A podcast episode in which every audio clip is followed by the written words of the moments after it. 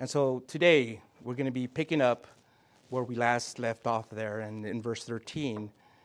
Now, some of the things that we're going to be, some of the main topics we're going to be covering today, some of the lessons we're going to be learning today, um, first of all, is waiting on the Lord, the importance of just waiting. And we're also going to take a close look at the idea at this important concept of Redeemer. All right, so before we begin reading our passage this morning, let's pray and ask the Lord to speak to us. Lord Heavenly Father, we are, as Isaac prayed already, that was thankful that you've brought us all here. Um, whether it's a few or many, we know that you're here with us, and it's a blessing just to be in your presence. And so now, as we open up your word, pray that you will speak loudly and clearly, Lord. Share the words, the wisdom, the love, the grace, all those things that you have in store for us. Share them with each and every person that's here, with each and every person that's watching and listening right now, Lord we, we need to hear you, especially in this world, in this time when there's just so many mixed messages, so much falsehood, so many lies, Lord. We need your word right now, Lord. Be like, maybe like a, a light switch being turned on in a, in a very dark place. And fill this room with your spirit. We love you and praise you. In the name of Jesus Christ, amen. Ruth chapter 3, verse 14. And the word of God says, So she lay down at his feet until morning, but got up while it was still dark. Then Boaz said, Don't let it be known that a, whim, that a woman came to the threshing floor. And he told Ruth, Bring the shawl you were wearing and hold it out. When she held it out, he shoveled six measures of barley into her shawl, and she went into town she went to her mother in law, Naomi, who asked her, What happened, my daughter? Then Ruth told her everything the man had done for her. She said, He gave me these six measures of barley because he said, Don't go back to your mother in law's empty, don't go back to your mother in law empty handed. Naomi said, My daughter, my daughter, wait until you find out how things go for he won't rest until he resolves this today. So, reading this here, if I had to guess, I, I really don't think that Ruth nor Boaz, they, I don't think they probably slept much after that final conversation that they had that night. For Boaz, his mind was probably preoccupied with how he was going to convince Naomi's nearest relative to abdicate his role as the nearest kinsman redeemer in the morning.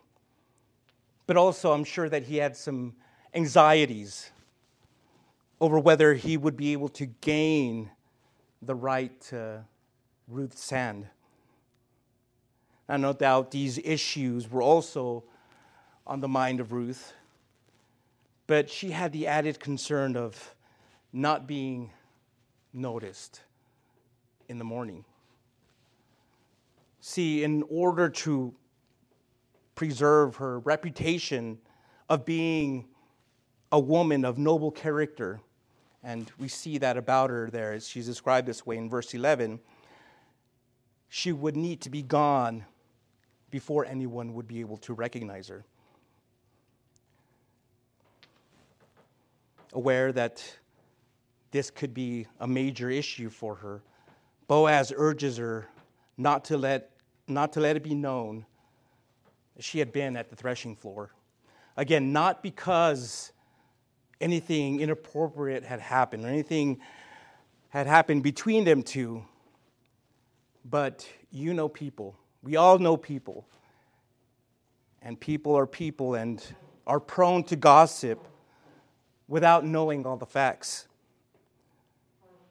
But before she leaves on that dark morning, he surprises her. He stops her and surprises her. And requests that she grab the shawl she was wearing and to hold it out. And upon doing so, he proceeds to shovel in six measures of barley. It's not exactly a, a box of chocolates or a bouquet of flowers, nor is it anything close to an engagement ring, but still, it was a symbolic gesture. It was a symbolic gesture, nonetheless, that he indeed cared for her. And he cared for her mother in law, Naomi. And so Ruth managed to return back to her home undetected. And when she gets there, upon her arrival, Ruth is met by Naomi, who wants to know all the details. So, what happened? Let me know. Tell me, tell me what's going on. What were the events of that evening? And after telling her all that had happened and hearing all that had taken place, she simply tells Ruth to wait.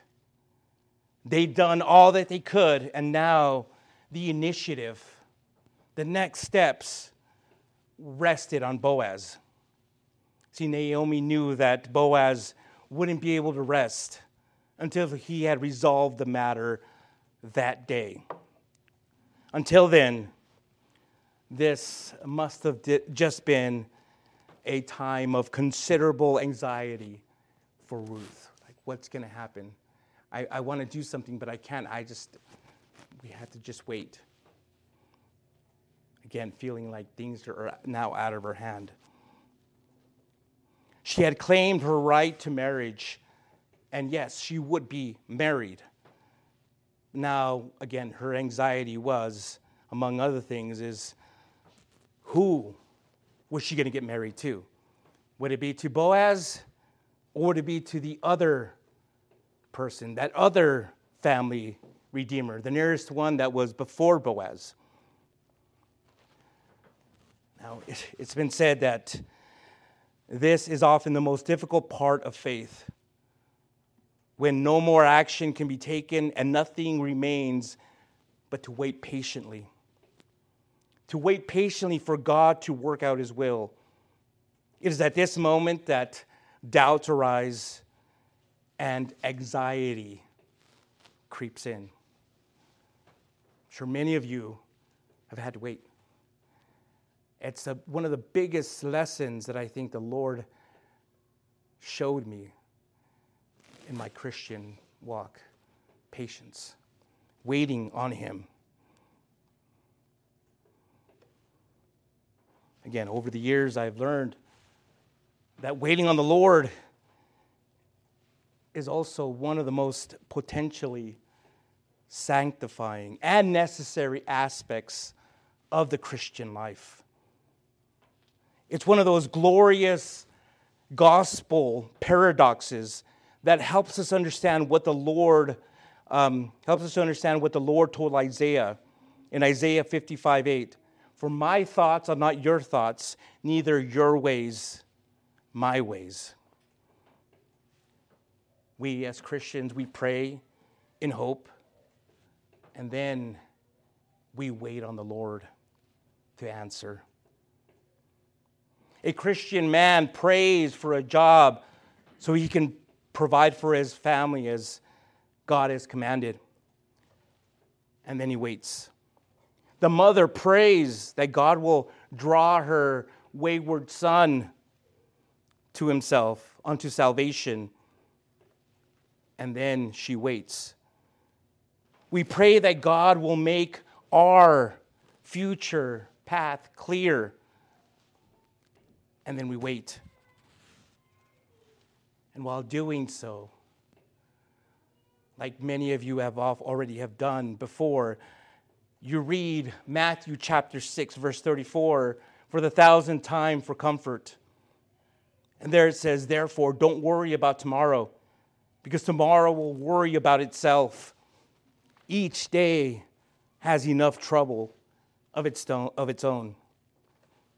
The Puritans understand this, understood this reality well and developed something of a doctrine of waiting.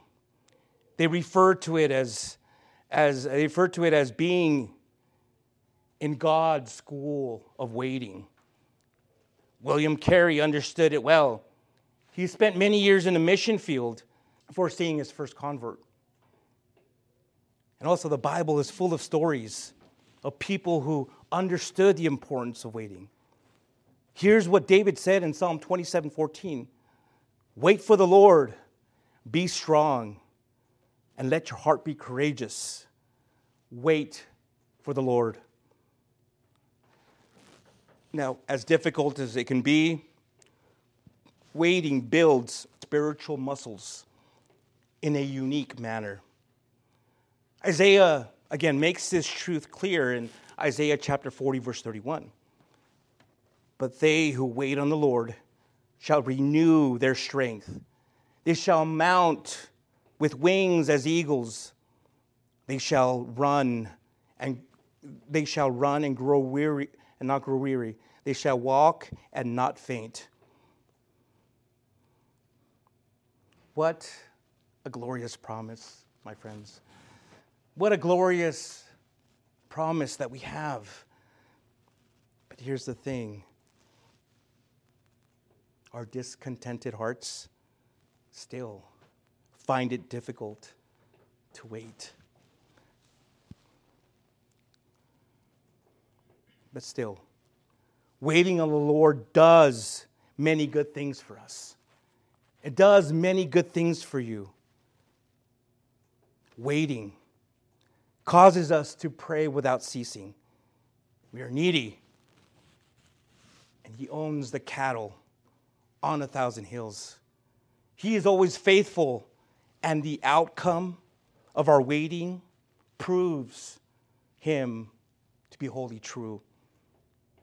Waiting instills in us a clearer understanding that we're creatures absolutely dependent upon our Creator. Though our sinful hearts crave more, crave omnis- omniscience and omni- uh, omnipotence, we possess neither. And waiting helps us to focus on that reality. Waiting, my friends, increases our faith. The writer of Hebrews defines faith in Hebrews chapter 11, verse 1 as faith is a reality of what is hoped for, the proof of what is not seen. Christian brothers and sisters, we wait and God works. Waiting transfers the doctrine of God's absolute sovereignty, sovereignty from, speculative, from the speculative ram, realm to the practical.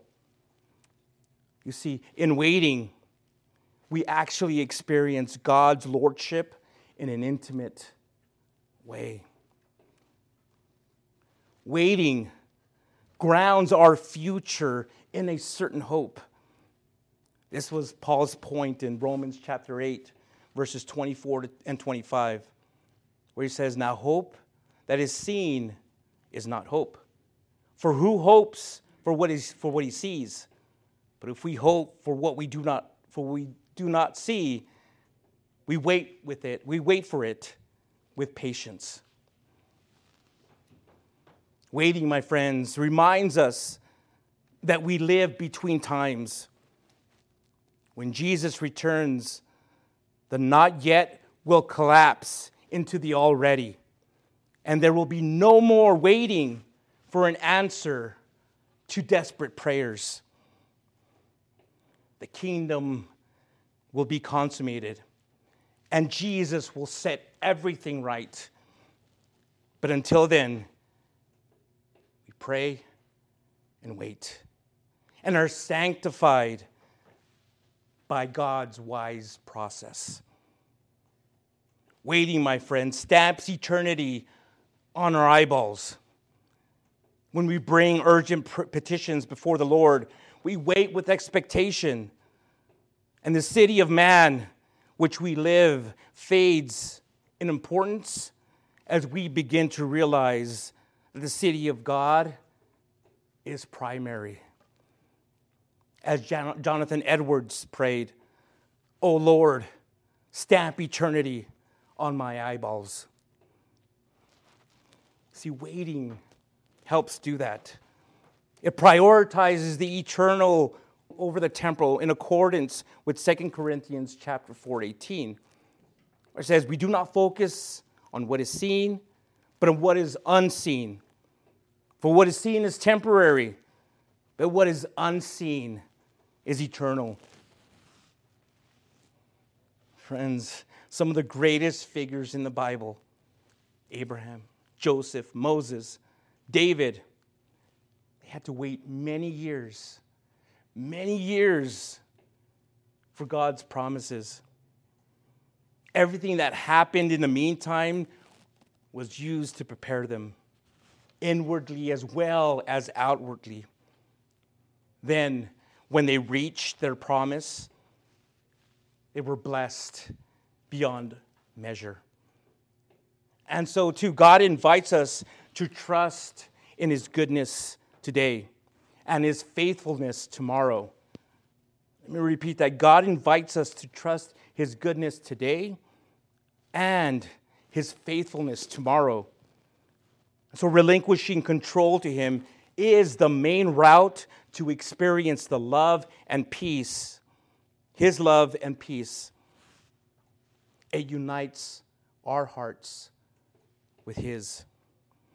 It creates a level of maturity and character that we will take with us unto the future. And it enables us to enjoy His future blessings all the more. So, just as Boaz was busy working with Ruth, Jesus Christ is working unceasingly for his people as he intercedes in heaven. And he's working in us, seeking to conform us to his perfect will. So let me ask you again what I a question I asked last week. Have you put yourself at the feet of the Lord of the harvest? Are you trusting Him to work? One evidence of your trust will be your willingness to sit still, to wait, and allow Him to have His way. And with that, I'm going to read the next part of our passage, which is the final, which begins the final act of this story. If you remember in the beginning, I said that you can look at this story as uh, uh, kind of a play, kind of a, a drama um, with several acts. So here we, in chapter four, we begin the final act. Uh, it's going to be split in two parts. This final act is split in two parts. I will be sharing the first one today. I'm going into the first one today, and next week we'll get into that last part of this final act. So let's read again and pick up in pick up in verse 4. I mean, I'm sorry, Ruth chapter 4, verse 1.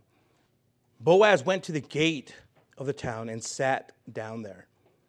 Soon the family the family redeemer Boaz had spoken about came by.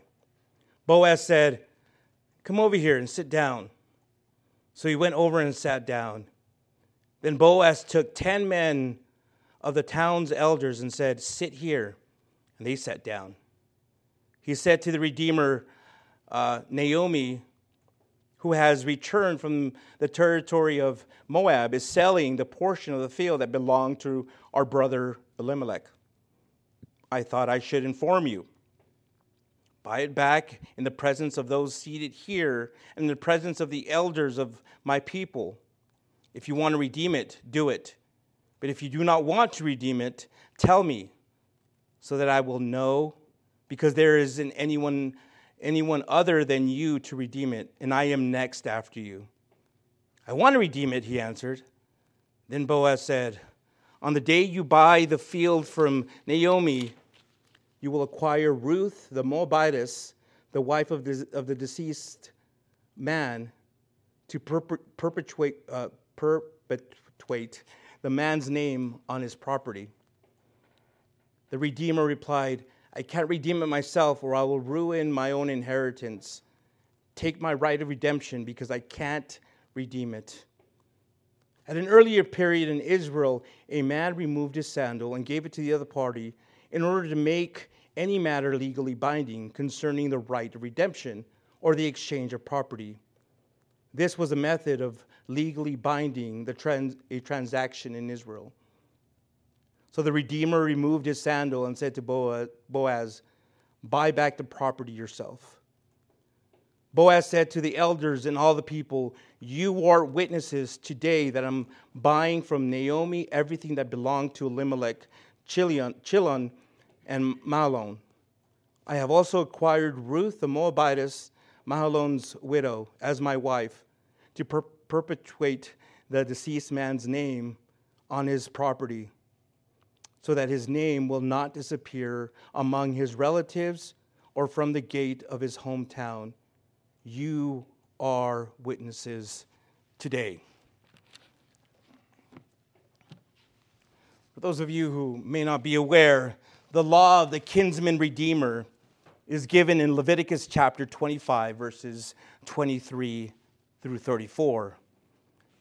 And the law governing the marriage of a widow to a brother of her dead husband is found in Deuteronomy chapter 25, verses 5 through 10. Now, the purpose of these laws was to persevere uh, the name and protect the property of the families in Israel. God, as we all know, owned the land and didn't want to exploit it, didn't want to exploit it, exploited by the rich people who would take advantage of the poor people and the widows. When this law, when obeyed, these laws made sure that a dead man's family name did not die with him and that his property was not sold outside of his tra- tribe or his clan.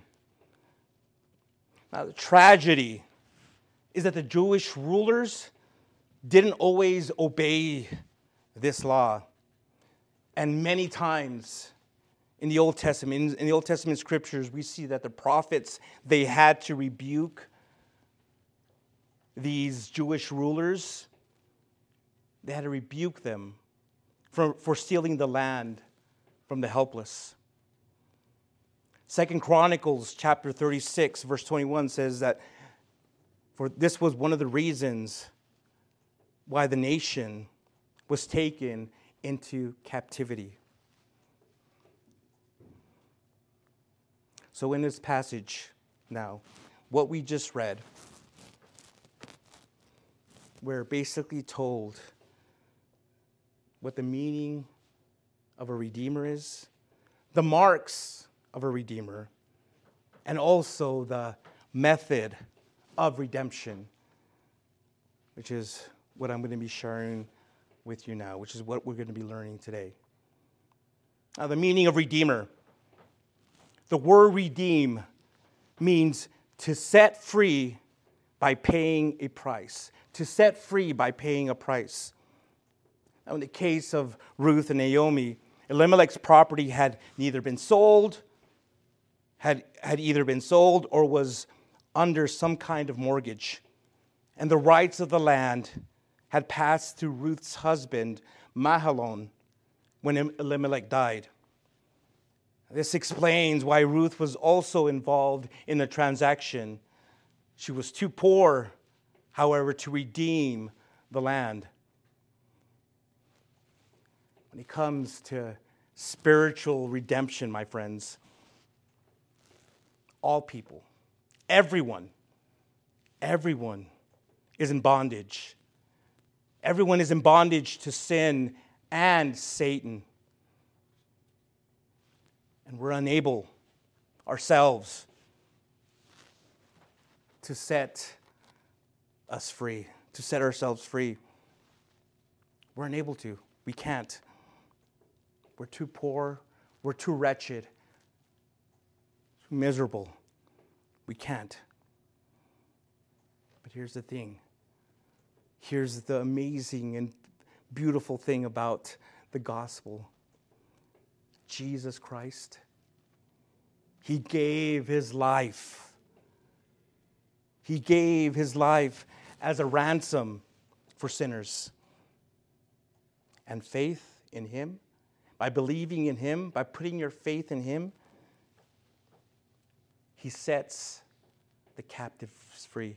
He sets you who are captive by sin, death, by Satan, he sets you free. He alone, Jesus Christ alone, can give you the freedom. He can give you the freedom of that enslavement. It says in John chapter 8, verse 36 Therefore, if the Son makes you free, you shall be free indeed.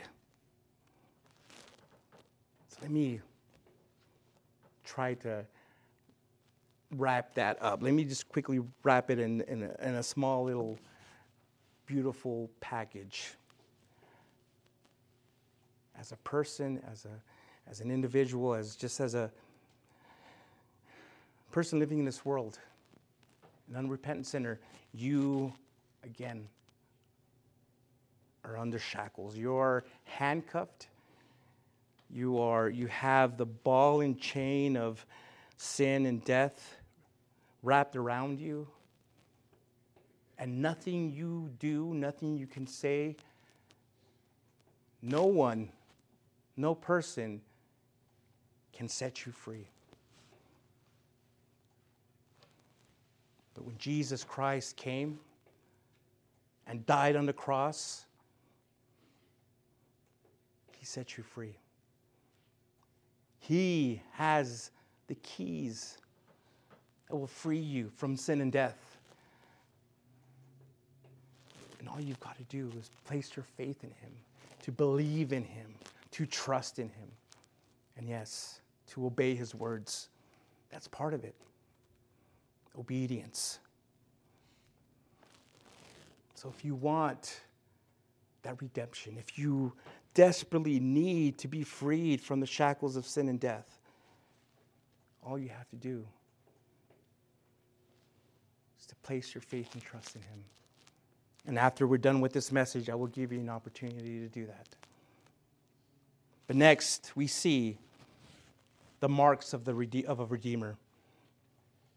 Uh, not, everybody, not everybody could perform the duties of a kinsman redeemer. Again, to begin with, he had to be a near kinsman, or as I've said before, a, a near uh, family relative. This was the major obstacle Boaz had to overcome because, as we read, there was another man in Bethlehem who was a nearer relative to Ruth than he was. When you see this as a type of Jesus Christ, it reminds you that he had to become related to us before he could redeem us. He became flesh and blood. He became a human being so that he could die for us on the cross. When he was born into this world as a human being in human flesh, he, at that moment, he became our near kinsman. And guess what? He will remain our near kinsman for all of eternity. It doesn't stop just at his death, it's going to go on forever. Now, in order to qualify, the kinsman redeemer also had to pay the redemption price. Ruth and Naomi were too poor to redeem themselves. But Boaz had all the resources necessary to set them free. When it comes to the redemption of sinners, nobody, no other religious figure, no other prophet, no other God out there, no one but Jesus Christ is rich enough to pay the price. Indeed, the payment of money can never set sinners free. It's the shedding of the precious blood of Jesus Christ that, is, that has accomplished redemption. We have redemption through Christ's blood because he gave himself for us and purchased eternal redemption for us. This is the third qualification. The kinsman redeemer, the, since the, the, third, the kinsman redeemer had to be willing to redeem, it had to be voluntary, couldn't be forced. And as we, as we just saw in this chapter, since that near kinsman, that near family relative, he, since he didn't want to, well, he didn't want to. He wasn't willing to redeem Ruth and Boaz. Uh, he wasn't willing to uh, redeem Ruth. And so, therefore, Boaz was free to purchase both the property and a wife. The nearer kinsman, yeah, he had the money, but if you look carefully, he didn't have the motivation. He was afraid of the fact that because she was a Moabitess, that's probably one of the reasons why, but he was afraid that this would jeopardize his own family inheritance. So now we see, we get to the method, the method of redemption. In ancient times, the city gate was the official court where judicial business was transacted in the presence of the elders. And so when Boaz arrived at the gate, he gathered 10 men to witness the transaction just then, the near family member, that near kinsman, walked by, which is again another evidence of God's providence. He could have went another route. He could have stopped somewhere else and for the rest, you know, for the remainder of the day, but at just at that moment, that kinsman walked by. And so Boaz, he hit him up. He stopped him and said, Let me let me, let me talk to you for a second.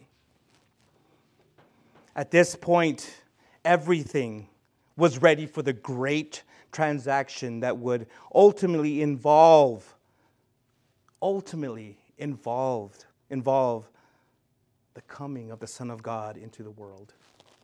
That transaction had to take place. It was necessary, it was important. Back when I gave the introduction to this book, to the book of Ruth, I mentioned that one of the key themes would be redemption. And what we see here is in this chapter, in the beginning of this chapter, actually in this entire chapter, is that this theme is, is just, it's all over the place. It's, it's prevalent here. The words redeem, buy, and purchase are used at least 15 times in this chapter. See, here's the thing there can be no redemption without the paying of a price. From our point of view, salvation is free to whosoever shall call on the name of the Lord. But from God's point of view, redemption is a very costly thing. As the story continues, we see that, again, the other kinsman was willing to buy the land until he learned that Ruth was part of the transaction. transaction. And then he's like, Yeah, thanks, but no thanks. I don't want to deal with these issues, the pro- these problems that she might bring because she's. Uh, it might jeopardize my inheritance, and she's a Moabitess. And yeah, I don't want to deal with that.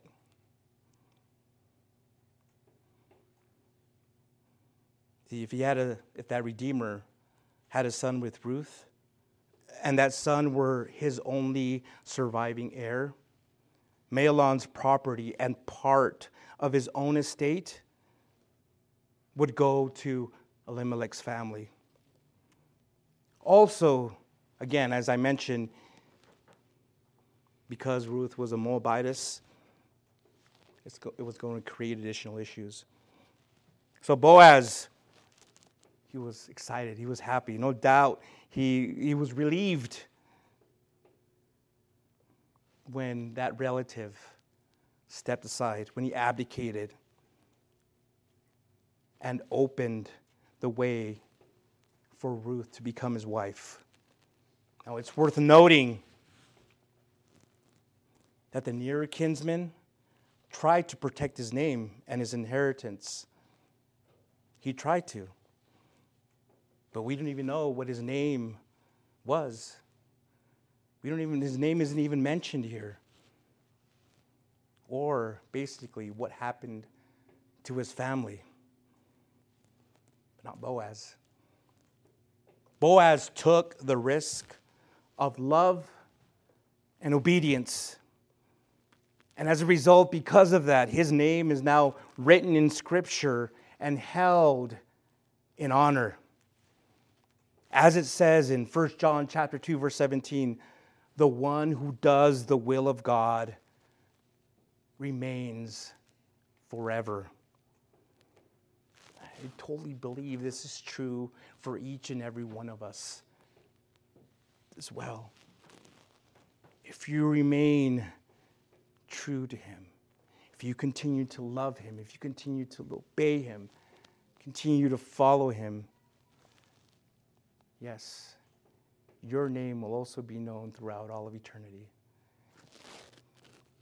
I believe that after all of us pass away, I will, here's what I think hap- will happen to me that it won't take no more than probably two, if not no more than three generations will pass before I'll be forgotten. My name will be forgotten. My actions, what I did on this earth, will be forgotten. Think of all those famous people that, well, maybe you have never thought about. All these people that invented the simple things of life that make your life more convenient or easier. Do you know the name of the person who invented the stoplight, the stop sign, who invented the, I don't know, car seat? You know, who invented, again, just macaroni and cheese. Um, do you know their names? Maybe at one time they were well known, famous.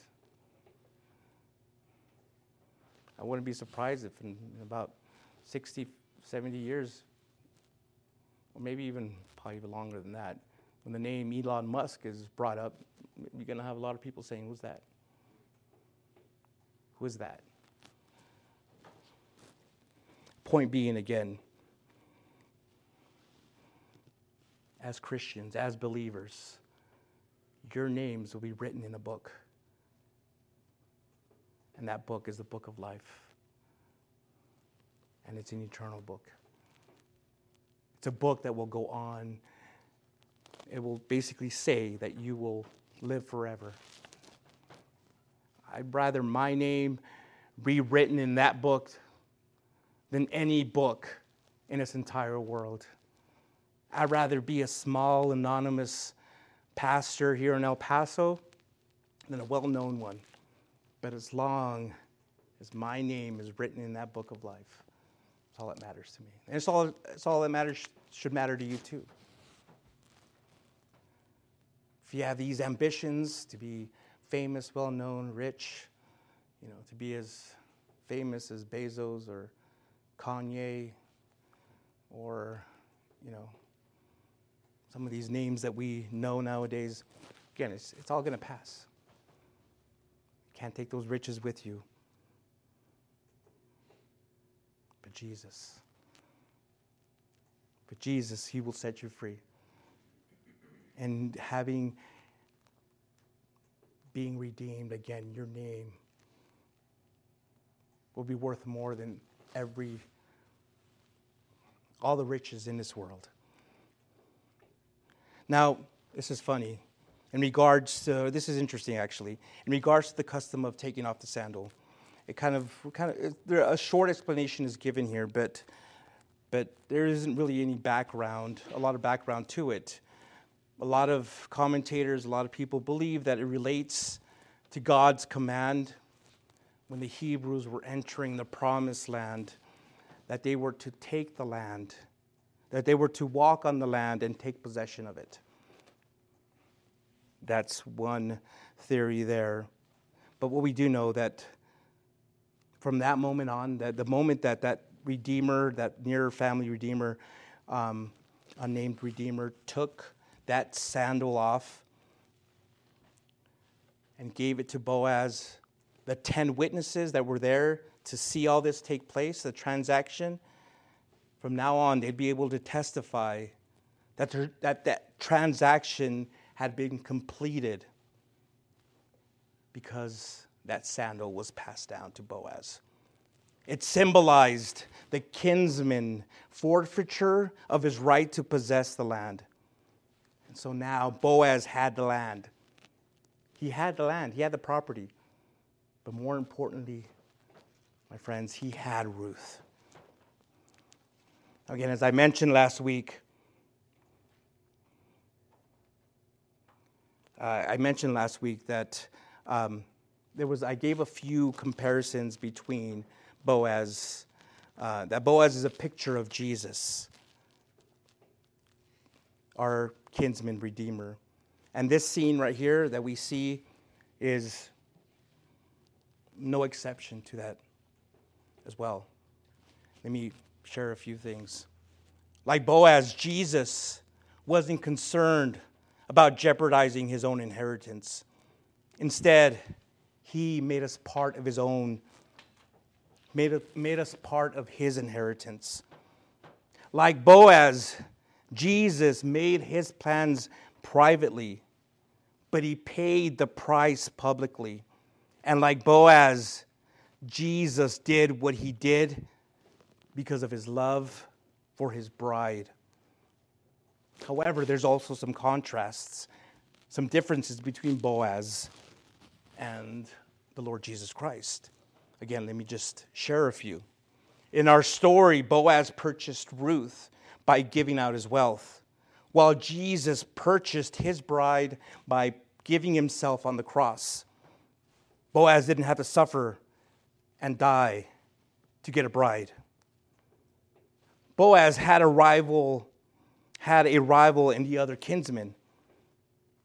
But there is no rival to challenge Jesus Christ. Boaz took Ruth that he might raise up the name of the dead.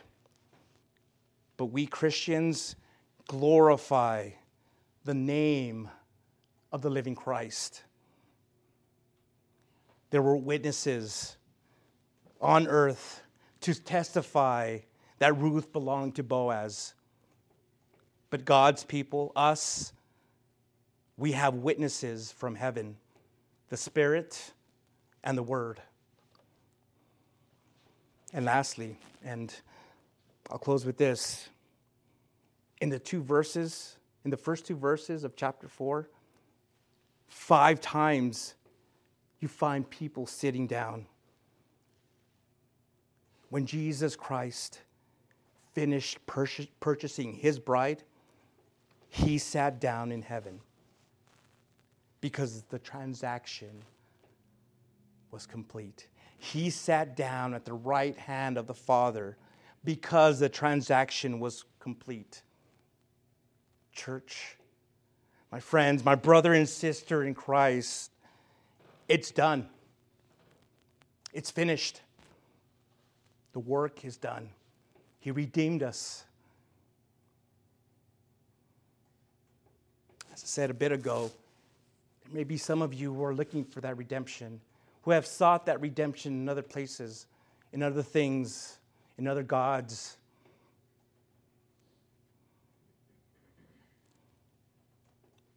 Does no one understand?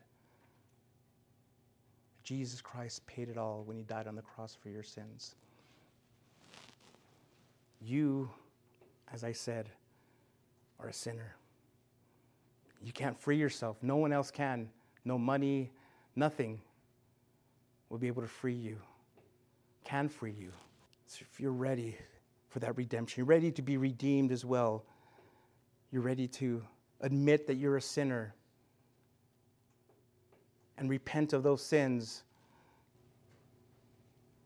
and you're ready to be forgiven, I invite you to the cross to ask Jesus to come into your life and be your Lord and Savior. Right now, this decision that I'm asking you to make, because you can decide not to do it, but this decision will determine where you end up for eternity. The Lord wants to save you. God wants to save you. That's why He sent His Son to die for you. Don't reject that free gift that He's offering you.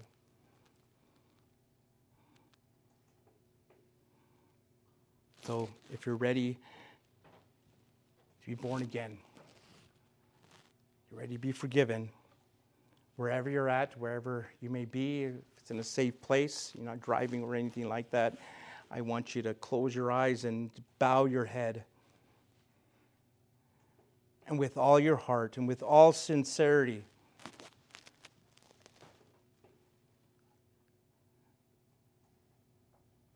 I want you to pray this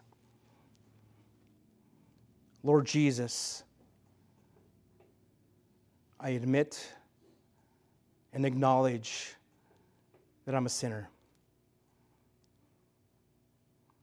And I ask for your forgiveness. I now believe with all my heart that you died for my sins.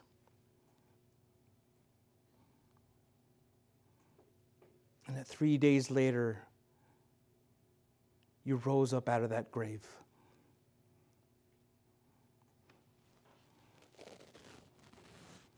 I repent of my sins and now turn from them. I confess you with my mouth. I confess you as my personal Lord and Savior. Thank you for dying for me. Thank you for forgiving me. Thank you for saving me. Thank you for redeeming me as well. And so now, Lord, I ask you to fill me. Fill me with the Holy Spirit so that He may help guide me and teach me. That fire may burn inside of me in my new born again life. In your name, amen. If you've prayed that,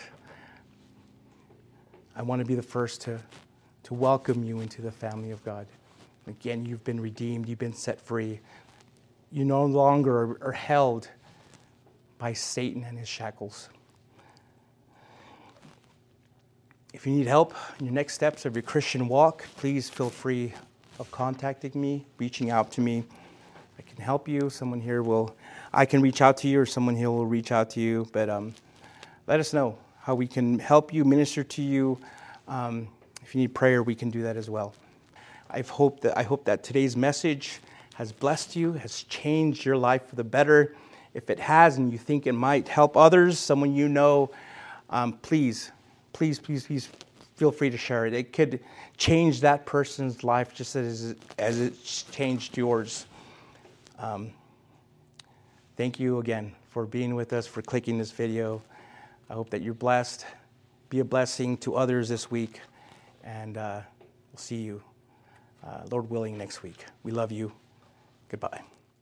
Thank you so much for visiting us here at Fresh Vision Calvary Chapel. We hope we were blessed by Pastor Angel's message. For more information about Fresh Vision Calvary Chapel, such as our service time or how to get connected, please visit our website at fvccelp.com. If the Lord is leading you to give to the ministry of Fresh Vision Calvary Chapel, there's a PayPal link in the video description below. Once again, thank you so much for visiting us here at Fresh Vision Calvary Chapel. We hope to see you again soon.